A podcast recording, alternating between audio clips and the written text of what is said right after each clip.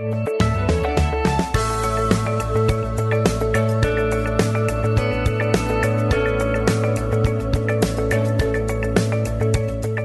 וברכה, שוב אנחנו בפינתנו החביבה, לונדין, את אנגלמן. אני אפילו לא אתקן, נשאיר את זה ככה.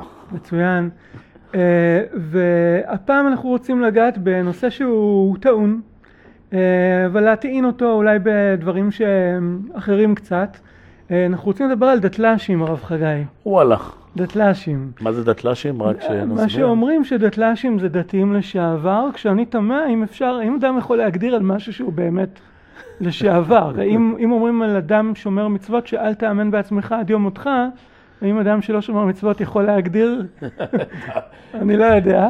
זו שאלה מעניינת, אוקיי. אבל uh, דתל"שים, והמילה הזאת ככה מאוד תפסה, ואפילו uh, יש דיבורים על זה שיש uh, מקומות זה- מגורים לדתל"שים כן. וכולי. יש גם דתת ללל"שים, אתה יודע, דתי זה? לשעבר לשעבר. שזה בעל תשובה מדתל"שות? משהו כזה. אה, כן. יפה, יש אה, כבר כל מיני הטיות לשוניות על המילה. יפה. טוב, בוא נתחיל. תראה, אני אגיד דעתי, וכמובן רבנו, תגיד לך זה דעתך. אני א' חושב שעצם הדיון שעושים מיכל תמיד על הדתל"שיות, יש בזה משהו קצת אה, משונה, כי באיזשהו מקום אנחנו מנתחים אנשים, אה, נקרא לזה בלי לשאול אותם, זאת אומרת. האנשים שמגדירים את עצמם כדתל"שים, אז uh, צריכים להגיד מה שהם חושבים. אבל אנחנו אולי כאנשי חינוך או כאנשים שמתעסקים בתחום הזה, יכולים רק לתת את הזווית שלנו. נתחיל עם כך שלדעתי, במעט שאני בעניין, הבעיה הזו היא מעוצמת בהרבה יותר ממה שהיא באמת. זאת אומרת, מהמם. מדי כמה ימים, מדי כמה שבועות, מדי כמה חודשים, מתק- מתפרסם סקר אה, מזעזע. ש-50 אחוז, 60 אחוז, 70 אחוז, 80 אחוז, 100 אחוז בבוגרי החינוך הדתי הם אה, נהיים דתל"שים בשלב זה או אחר. אוקיי. שוב, אני לא סטטיסטיקן, אבל במעט שיצא לי קצת לברר על הדברים, אז כל הסקרים האלה הם בעייתיים גם ברמה הטכנית. זאת אומרת, איך אתה בכלל מגדיר מה זה בכלל אדם שהיה דתי ועכשיו הוא לא דתי. זאת אומרת, ממראש אתה מכניס למעגל, איפה אתה מכניס מסורתי.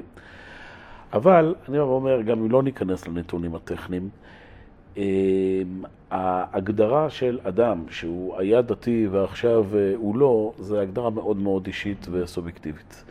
ככה שקשה לי להאמין שהבעיה היא כל כך גדולה כמו שמתארים אותה. יחד עם זה, ישנה בעיה. זאת אומרת, יהיה שרבים, אה, אולי רבים מדי, מבנינו ובנותינו לא ממשיכים בכיוון שהיינו רוצים של אה, חיבור למסורת ולתורה, הבעיה הזו קיימת. שאלה מה לעניות דעתך, נקרא לזה שורשי הבעיה. אה, רגע, רגע. גלגלתי את זה לא, אליך. לא, אני אומר רק תיקון, כאילו, עניות דעתך זה נורא מעליב. מה לעניות דעתך? מה לדעתך? אתה צריך להגיד לי מה לדעתך, ואז אני בענווה, שכחתי אני אומר לעניות דעתי, אתה שכחתי מבין? להתעסק ככה זה פה עם עובד. סופר, רבנו. זה, זה, זה פסיכומטרי למתחילים, הרב חגי. מה לדעתו. האדירה והקדושה של הרב ליאור אנגלמן הבעיה, ואחרי זה אני אגיד את עניות דעתי. אז לעניות דעתי, טוב, לעניות דעתי, אני רק קודם כל להצטרף למה שאמרת בפתיח. אני ממש חושב שאחת הרעות החולות זה ההגדרות. ברגע שהגדרנו ושמנו חותמת, דתל"ש, זה חרדי, חילוני, יש פה הגדרות, זה נורא מסוכן. אני, אה, אני חושב שבזה צריך, אה, אני אומר, אני אחטא קצת בגזענות עכשיו, אבל, אה, אבל זה גזענות עצמית, אז זה בסדר. אני חושב שאחד הדברים שמבחינים הרבה פעמים בין קהילות, אה, מה שנקרא עדות המזרח לבין קהילות אשכנזיות, זה שבקהילות של עדות מזרח, אה, אדם אף פעם לא יוגדר דתל"ש. הוא לא יוגדר, יגידו שהוא מסורתי, הוא יגיד על עצמו שהוא מסורתי, וזה קשור לזה שהקהילה לא סוגרת דלת, ושהיא אף פעם לא, היא לא עסוקה כל הזמן בלהגדיר. ואז בן אדם יכול לבוא ביום כיפור, יכול לבוא בשבת, סוף התפילה, לגשת לארון הקודש, לבקש שביתר תנצח בשבת, שהוא ילך לראות, ועדיין בית"ר, הפועל הוא... באר שבע, מה הוא- בית"ר, יא שמאלני. לא עזוב. ועדיין הוא, הוא קשור, הוא שייך אה, לתוך הדבר הזה.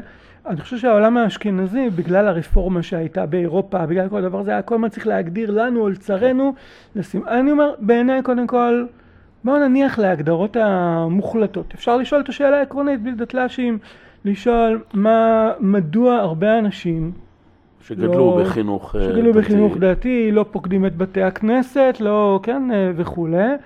אה,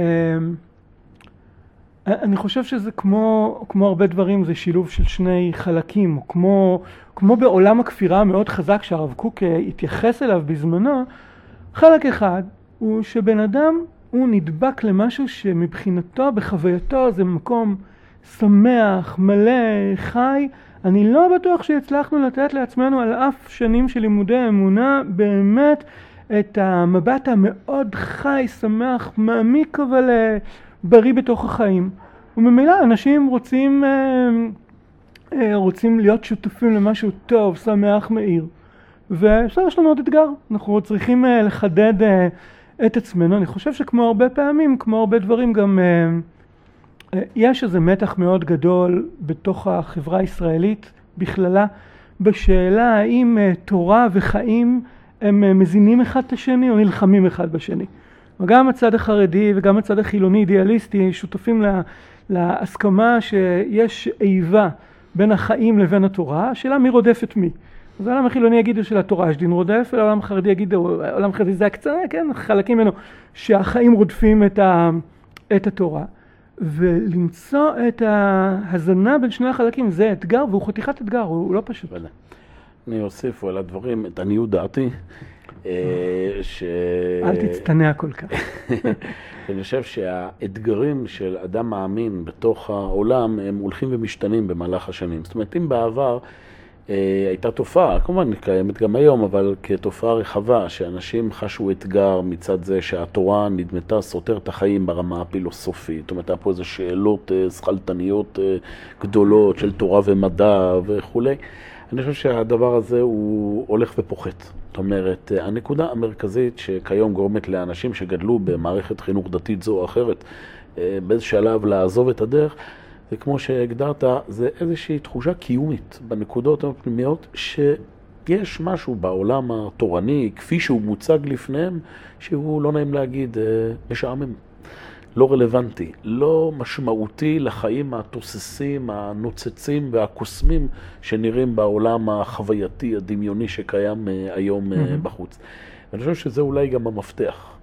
זאת אומרת, הניסיון לדבר על הנושאים הללו צריך לעקוף, אני חושב, כיום את הצדדים הפלספניים והווכחניים. גם. ויותר לגעת בנקודת הדברים. מה שמשותף לכולנו, בסופו של דבר, כולנו. גם אנשים שמגדירים את עצמם כדתיים וגם כאלה שמגדירים את כדתל"שים וגם אנשים שמלכתחילה לא נכנסו בכלל למשחק הזה. הנקודה הקיומית של הפחדים, הרגשות, התקוות, החלומות, החיבור לכך שיש משהו בחיים שהוא מעבר להתנהלות היומיומית הטכנית, זה הלב של הדברים. והתורה וכל המסורת האדירה הזו של עם ישראל, תפקידה לחשוף את הנקודה הזו. וברגע שנוגעים בנקודה הזו, אני חושב שרבים מאוד מכל החומות והתחושות האלה שיש פה סתירה, הן הולכות ונעלמות. אולי נוסיף עוד פן בתוך הדבר הזה, וזה מה קורה במשפחה שאחד מילדיה מתדתלש. כן, אה, אה, מגדיר שהוא אה, לא שומר שבת, שהוא מגדיר כל מיני הגדרות מאוד אה, משמעותיות, אה, משפחה ענפה, יש ילדים, יש... אה, כן, עוד ילדים וכולי, איך אנחנו, איך מגיבים אל מול מורכבות כזאת, אל מול סיטואציה כזאת? טוב, זה נושא ארוך שבפני עצמו, אבל uh, אני מניח ש... טוב, בוא תגיד אתה, רבנו, שאלת, תענה. שאלת את עצמך ותענה. רציתי לשמוע את עניות דעתך. אני תכף אגיד עניות דעתי גם, נו? תדבר את עניות דעתך. זה משפט שירדוף אותי. ירדוף, ירדוף, דין רודף. טוב, אז כמובן... הרבה פעמים אומרים שצריך הרבה סבלנות כלפי ילד כזה והרבה קשר ואמון כי יום אחד הוא יחזור. ואני אומר שצריך הרבה סבלנות וקשר כי אתה אבא שלו ואת אמא שלו. בלי קשר לאם יום אחד הוא יחזור. כן. ברור שסטטיסטית כשאוהבים אותך יש גם סיכוי שתחזור למקום שאוהבים אותך אבל לא כמיסיונרים אלא סתם כי הוא הבן שלך והילד שלך, ואני חושב, הרבה פעמים זה מביא כלפי ילדים אחרים בבית וכולי. יש שיקולים חינוכיים, איך בדיוק מציא, עושים את זה, אבל נכון, העיקרון הוא בוודאי... העיקרון הוא כזה, אני, אני חושב רק במילה ש... לא לפחד, זאת הזדמנות לפעמים לדבר עם הילדים הקצת יותר קטנים, אה, אולי לפעמים לפני הזמן בתחושה שלנו, אבל המורכבות על האתגר. נראה לי שכשהילדים הצעירים יותר רואים שאוהבים את הילד הזה, הוא אהוב, הוא לא נבהלים, עושה פעולה טובה. אה, באמת הזדמנות לברר בשבילם, ביחד איתם, על המקום שלהם בעבודת השם. אני אוסיף אולי לסיום, אלא אם כן כן. תרצה להוסיף עוד, שלסיכום, אני אומר, של מבט הרחב, אני חושב בסופו של דבר, אנחנו רואים שגם אנשים שבשלב זה או אחר אה, חיפשו את עצמם במקומות אחרים, יש משהו, כן, משאיר, משהו בלב אה, מחזירו לשם. לטווח של שנים, אה, בגילאים 40-50, שכבר לבן אדם עצמו יש ילדים מבוגרים, אנחנו רואים הרבה פעמים תהליכים של אנשים שגם שהם מרדו או בעטו בצורה זו או אחרת, הם רוצים לשוב באופן זה או אחר. כי mm-hmm. יש משהו חזק יותר מכל המבוכות והבלבולים. וזה אלוהים. זאת אומרת, יש... יש ריבונו של עולם. יש ריבונו של עולם. אנחנו ניקח מהפינה הזאת את החידוש של הרב חגי, שיש ריבונו של עולם. יש ריבונו של עולם. בסופו של דבר הדברים uh, מצטדרים. כל אחד מגיע לאן שהוא צריך להגיע. תודה רבה. תודה רבה. Uh, טוב, זו הייתה פינתנו הפעם, בעזרת השם ניפגש בפעמים הבאות. שלום, שלום. ערוץ מאיר, יהדות באהבה.